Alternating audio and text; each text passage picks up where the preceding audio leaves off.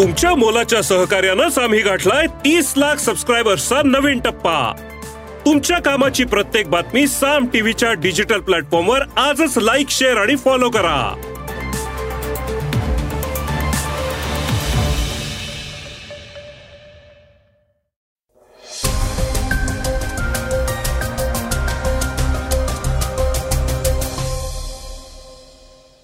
नमस्कार मी गौरी कुबेर.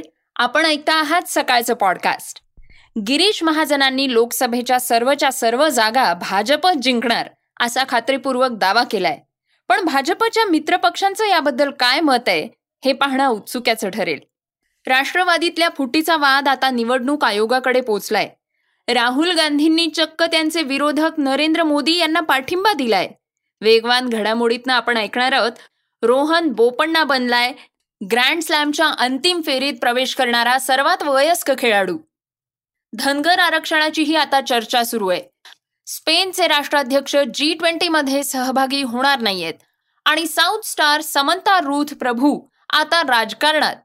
चर्चेतल्या बातमीतनं आपण ऐकणार आहोत मराठा आरक्षणाबद्दल आणि शासनानं काढलेल्या जी आरबद्दल आंदोलक मनोज जरांगे पाटील यांचं काय म्हणणं आहे ते. चला तर मग सुरुवात करूयात आजच्या पॉडकास्टला गिरीश महाजनांच्या बातमीपासनं. माझा आकडा अचूक असतो.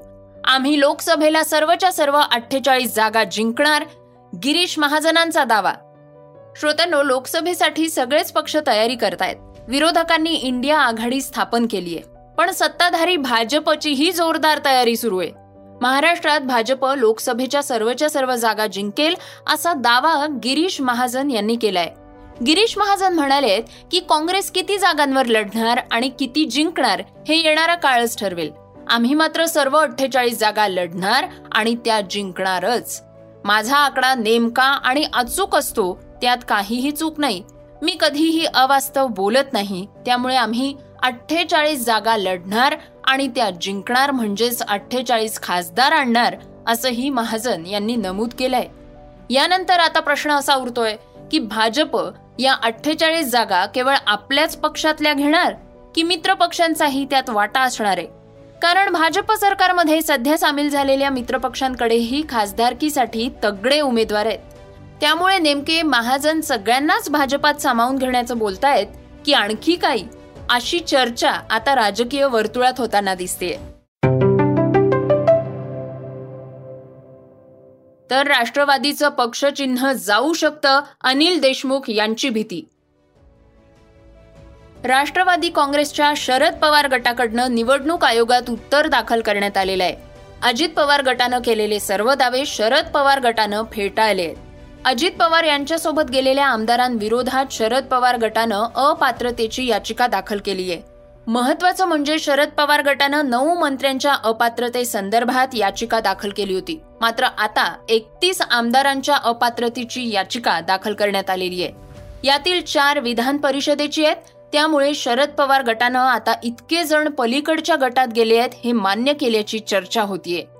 दरम्यान राष्ट्रवादी पक्ष आणि पक्षचिन्हाच्या बाबतच्या निर्णयाबाबत शरद पवार गटाचे नेते अनिल देशमुख यांनी प्रतिक्रिया दिली आहे देशमुख म्हणाले आहेत की पक्षचिन्ह आणि पक्षाचं नाव यासाठी आमची निवडणूक आयोगाकडे लढाई सुरू आहे.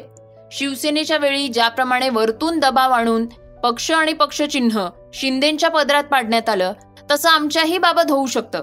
मात्र त्यावेळी सुप्रीम कोर्टाचा निर्णय झालेला नव्हता आणि दुसरं म्हणजे आमची केस ही शिवसेनेपेक्षा वेगळी आहे. अजूनही पक्षातले ऐंशी टक्के पदाधिकारी हे शरद पवार यांच्या सोबतच आहेत.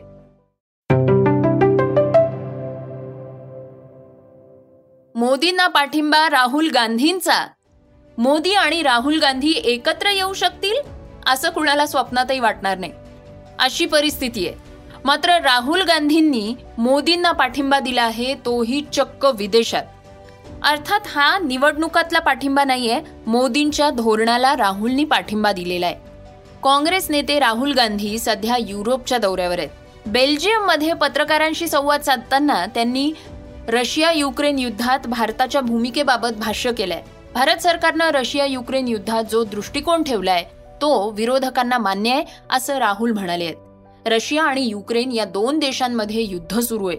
भारतानं या दोन्ही देशांच्या युद्धामध्ये तटस्थ भूमिका घेतलीय या भूमिकेमध्ये आंतरराष्ट्रीय पातळीवर देशाला टीकेचा सामना करावा लागलाय. पण सरकारनं आपण भूमिकेवर ठाम असल्याचं स्पष्ट केलंय.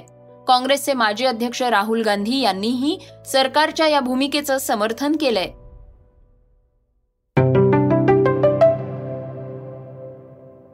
श्रोत्यांनो आता ऐकूयात वेगवान घडामोडी. स्पेनच्या राष्ट्राध्यक्षांना कोरोना दिल्लीतल्या जी ट्वेंटी परिषदेत सहभागी होणार नाहीत. दिल्लीत होणाऱ्या जी ट्वेंटी बैठकीवर कोरोनाचं सावट पसरलंय. अमेरिकेच्या फर्स्ट लेडी जिल बिडेन यांना कोरोनाची लागण झाल्यानंतर आता स्पेनचे राष्ट्राध्यक्ष पेड्रो सांचेस यांना सुद्धा कोरोनाची लागण झालीय. सांचेस हे जी ट्वेंटी परिषदेत सहभागी होण्यासाठी भारतात येणार होते. परंतु आता त्यांच्या जागी स्पेनचे उपराष्ट्रपती आणि परराष्ट्र मंत्री येणार आहेत. समंथा आता राजकारणात येणार का?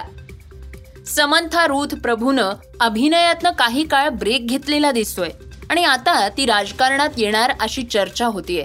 महाराष्ट्रात आक्रमकपणे प्रवेश करणाऱ्या के चंद्रशेखर राव यांच्या भारत राष्ट्र समिती बी आर एसमध्ये ती प्रवेश करणार असल्याचं कळतंय. अर्थात त्याबद्दल तिच्याकडनं काहीच अधिकृत स्पष्टीकरण करण्यात आलेलं नाही. धनगर आरक्षणाचा विषय ऐरणीवर विखे पाटलांवर उधळला भंडारा. मराठा आरक्षणानंतर आता धनगर समाजासाठीच्या आरक्षणाचा विषयही चर्चेत येतोय.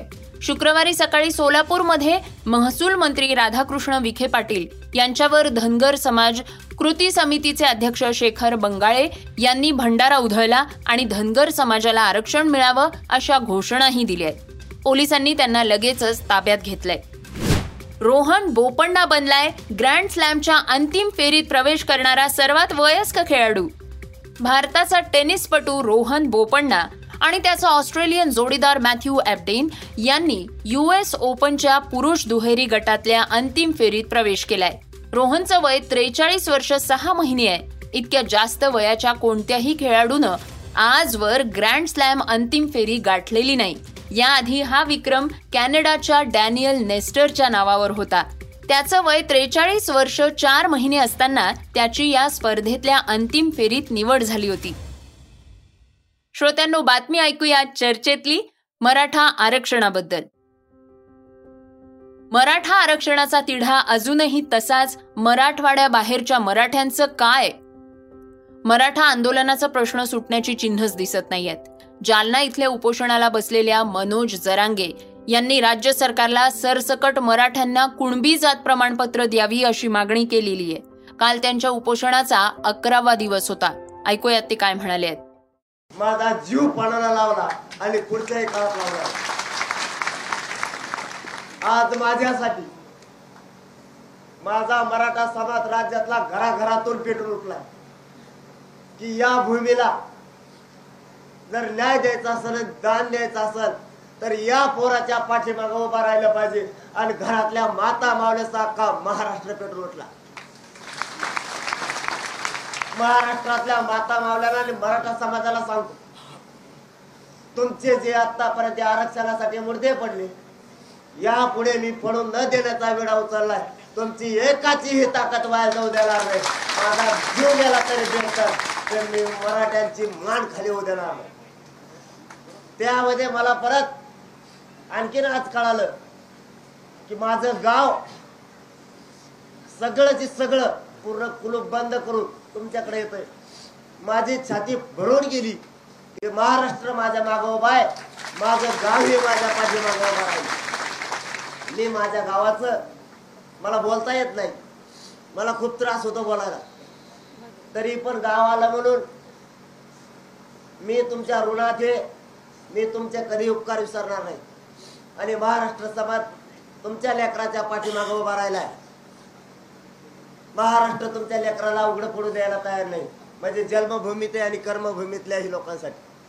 दोघांसाठी हे पूर्णचे पूर्ण दोन्ही जिल्हे पेटून उठलेत आणि हे पेटून उठलेले बघून महाराष्ट्रातला असा एकही तालुका राहिला नाही की तो ताकदीनं उभा राहिला मी इथं आलेल्या सगळ्या बांधवांना एकच सांगतो तुमची शक्ती तुमची ताकद मी माझ्या वैयक्तिक कामासाठी न वापरता कोट्यावधी मराठ्यांच्या पोरांचा कल्याण करूनच भगवा जटा पाहिजे आम्ही सरकारच्या निर्णयावर दहा पावलं मागे यायला तयार आहोत. परंतु सरकारनं आम्ही सुचवलेली दुरुस्ती केली पाहिजे. त्यांनी जी आर दुरुस्त करून आणला पाहिजे. तरच संपूर्ण न्याय झाला असं म्हणता येईल असं सुद्धा मनोज जरांगे पाटील म्हणाले आहेत. आंदोलकांकडनं एकवीस जणांचं शिष्टमंडळ आता मुंबईत येत आहे मात्र मुख्यमंत्र्यांकडनं त्यांना अजूनही निरोप मिळालेला नाही. या शिष्टमंडळामध्ये वकील विचारवंत समन्वयक असे तेरा आणि आठ गावकरी शेतकरी यांचा समावेश असणार आहे श्रोत्यांनो हे होतं सकाळचं पॉडकास्ट आजचं सकाळचं पॉडकास्ट तुम्हाला कसं वाटलं? हे आम्हाला सांगायला विसरू नका. युट्यूबवर सुद्धा तुम्ही हे सकाळचं पॉडकास्ट ऐकू शकता आणि त्या माध्यमातून तुमच्या प्रतिक्रिया तुमच्या सूचना आमच्यापर्यंत पोहोचवू शकता. सगळ्यात महत्वाचं म्हणजे सकाळचं हे पॉडकास्ट तुमच्या मित्रांना आणि तुमच्या कुटुंबियांना नक्की शेअर करा. तर आपण आता उद्या पुन्हा भेटूयात. धन्यवाद. Script and research Swati Ketkar Pandit. वाचा बघा आणि आता ऐका आणखी बातम्या. ई सकाळ डॉट कॉम वर. तुम्ही हा पॉडकास्ट ई सकाळच्या वेबसाईट आणि ऍप वर सुद्धा ऐकू शकता. विसरू नका या पॉडकास्टला आपल्या आवडीच्या पॉडकास्ट ऍप वर सबस्क्राईब किंवा फॉलो करायला.